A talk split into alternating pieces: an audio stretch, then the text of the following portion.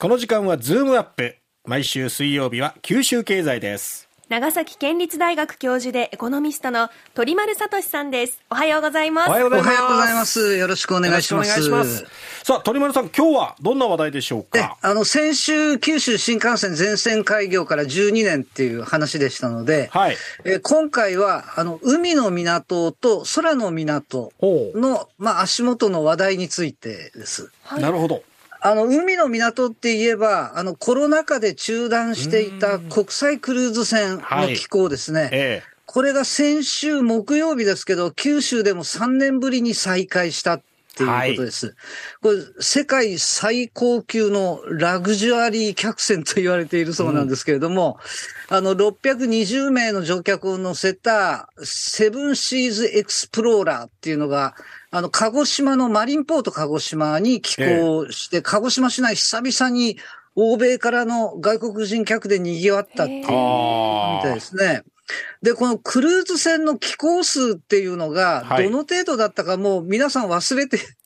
しまっているかと思うんですけれども、はい。あの、コロナ前の2019年のおさらいをちょっとしておくと、ええ全国の寄港回数っていうのは3000回弱なんですね。そのうち外国船籍が3分の2、日本船籍が3分の1っていう割合で、あの、港湾別に見ると、実は2019年第1位は那覇港だったんですね。あ、の、博多港っていうのはええ。2014年から2018年まで5年連続日本一だったんですけれども、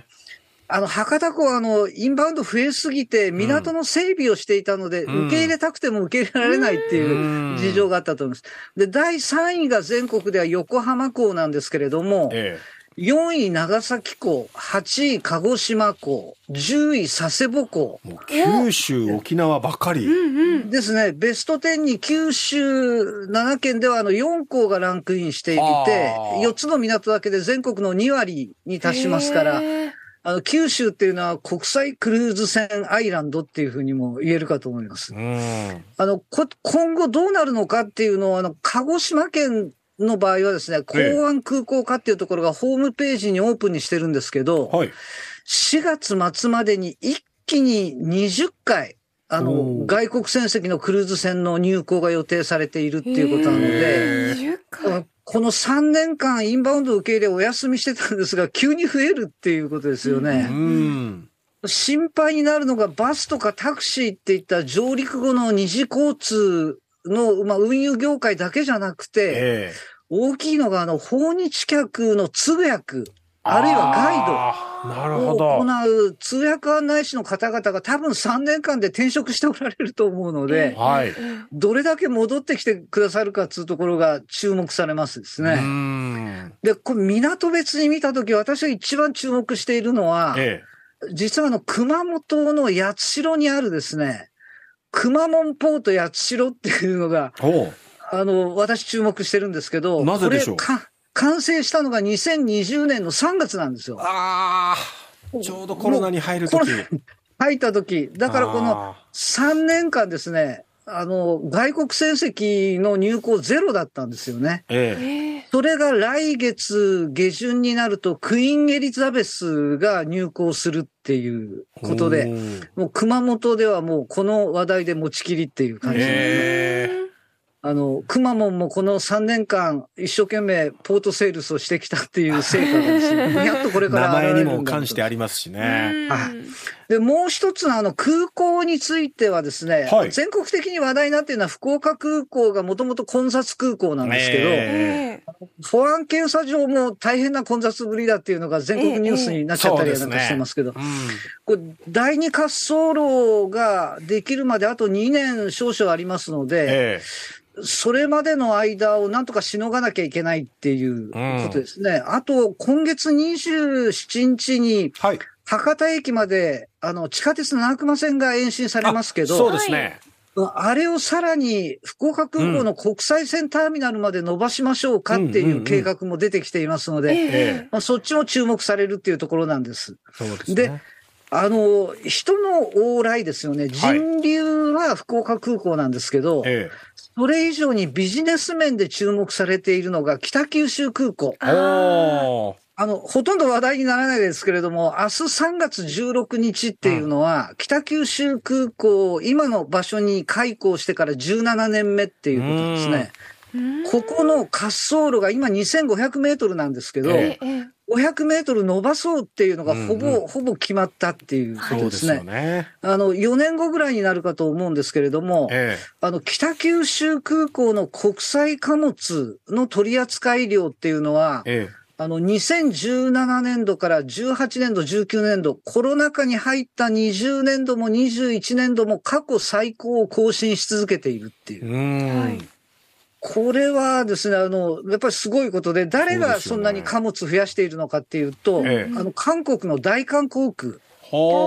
アメリカまで物運ぶ途中に北九州空港によって、ええ、三井ハイテクの電子部品だとか、安川電機の機械だとか、え、トヨタや日産関係の自動車部品だとか、単価の高いものをアメリカに運んでいると。それで国際貨物が増えてきてたんですけれども、先月20日からですね、アメリカの物流大手で UPS っていう会社があるんですが、ここが関空と中国の深セン。はい、深センはあの、香港の一つ内陸部ですけれども、えこの2箇所を結んでいたのが途中で北九州空港によって部品を運ぼうっていうふうになってて、将来的には熊本の TSMC の電子部品なんかも輸出するのに期待がかかるっていうことですよね。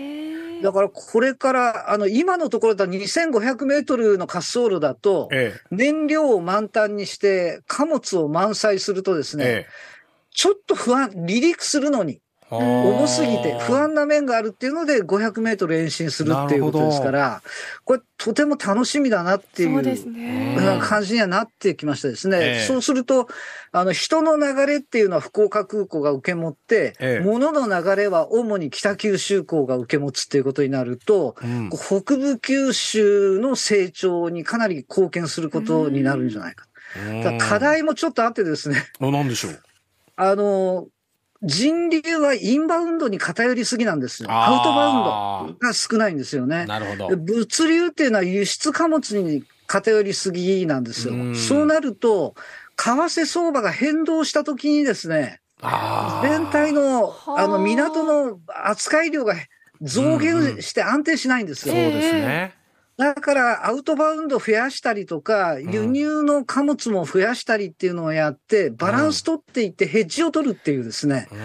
これがとても大切な戦略にこれからなってくるんじゃないかなっていう気がします。そうですね。そのバランスも気にしながら。とはいえ、なんかこう、いろいろ兆しが見えてきましたね。見えてきたですよね。ねえー、いいことだと思います。はい。鳥丸さんありがとうございました。ありがとうございました。この時間は長崎県立大学教授の鳥丸聡さんでした。